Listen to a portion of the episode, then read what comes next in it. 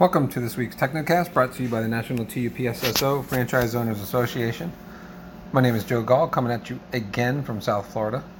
Uh, first, a couple reminders. Uh, mem- members' choice selection is now open. So, uh, association members need to choose which vendors they want to get their vouchers from. And check your emails for all those details. Um, free access to the source has been extended. Um, the source has valuable conversations going on all the time. Uh, non-members take advantage while the offer lasts, and members let um, other owners in your area know about the source. Uh, the following article I found on restaurantbusiness.com. I'm always looking into articles on other franchises. It interests me to see how other franchisees deal with their franchisors. In this case, it's Subway battling their franchisor over the new and improved $5 footlong deal. Now, here's the article. It's not too long, so I'll read it verbatim. Uh, some Subway franchisees have started filing complaints with the Federal Trade Commission on the eve of a new $2 or 2 for $10 footlong promotion, saying that they are being bullied into honoring a promotion that is unprofitable to them. The offer, which is uh, $5 footlongs when you buy two, is set to start on Tuesday. Large swaths of the franchisee base say that they will not honor the offer, and many operators are pushing back, arguing that they will lose too much money. Some operators have started filing complaints with the FTC, the, the federal agency that oversees franchising.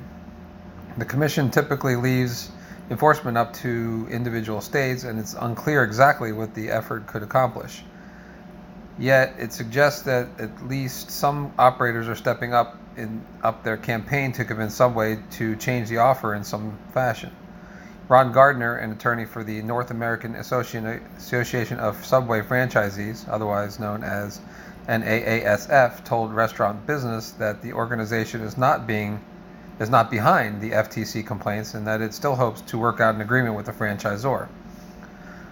Subway would not comment on the FTC complaints, but did provide a comment from Alex Merturi, a Connecticut based franchisee, and Rohit Marwaha, a Subway development agent in California.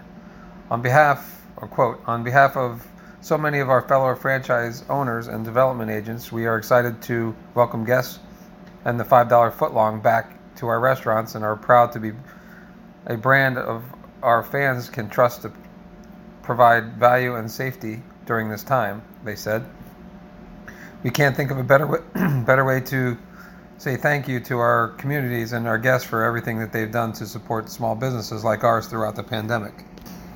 The dispute is the most intense in recent history involving the Milford, Connecticut based brand, which has been working to reinvigorate sales after years of decline.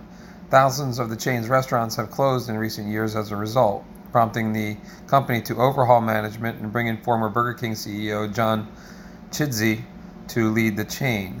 He is the first outsider to lead a company whose only chief executives in history were the founder Fred DeLuca and his sister Suzanne Greco. The footlong offer is designed to remind customers of the chain's $5 any footlong promotion that started in 2007 and was one of the most successful price promotions in the company's history.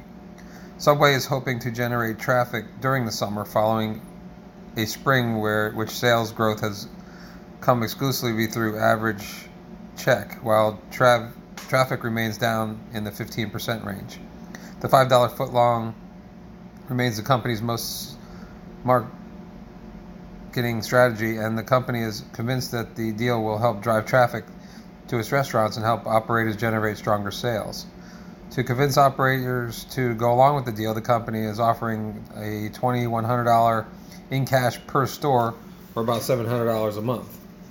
Operators, operators say rising food and labor costs have made the $5 footlong too much of a money loser to do it broadly and for as long as the new promotion is slated to run.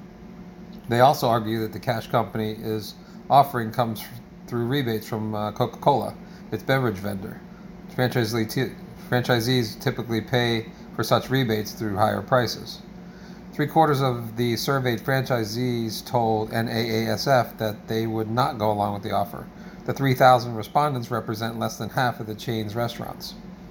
The result suggests that a big percentage of the chain's locations won't honor the program, But although some operators speculate that some will opt out, opt into the program on a short term basis. Subway has been working to convince operators in recent days to go along with it using videos from development agents, some of which urge franchise to try the promotion for at least a short time.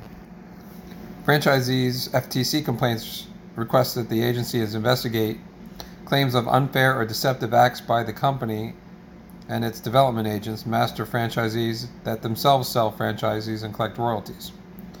Complaint notes that if a significant number of franchisees opt out of the promotion, it would uh, be viewed as false advertising while confusing customers. Operators won't be allowed to put up signs saying that they don't accept the promotion, meaning workers will be the ones left with that task. And customers using the Subway app won't find out that the store that they are ordering from doesn't accept the offer until they see their order total. The complaint also says that many franchisees feel the pressure to honor the promotion. Because of false information and pressure by the local development agents, many franchisees feel forced to honor this promotion or be subject to retaliation, the complaint says. Okay, does something in there sound familiar? I mean, Subway owners have their association, the NSA and AASF, but association members are not supporting it, the opt out. It's interesting, I figured it'd be the other way around until I read it through. You know, loss leader promotion like this one comes down to the counter associates. They must sell two sodas, a bag of chips, two cookies to make any profit at all. I mean, that's at the participating locations. At the non participating locations, uh, those same counter associates need to deal with the angry customers that will never return because they expected a deal and left hungry. Either way, it's a lose lose proposition for the Subway franchisees. Um, we have our own share of non-profitable programs coming into our store every day. I mean, Amazon and most CRS accounts come to mind. You know, we need to cross cross sell them, otherwise we'll lose money too. I don't think a network refusal would be good for us either. Um, bad publicity would send a message, and but that would come at a price of negative publicity. I personally am going to go to a few local subways to see what the owners are going to do you know, fellow franchisees to franchisee conversations are always very interesting. That's why I enjoy our conventions. Not so much the Kool Aid, but the interaction with other owners. Well, that's it for now. Uh, thanks for listening. Be safe, stay profitable, and of course, go wash your hands. Talk to you next week.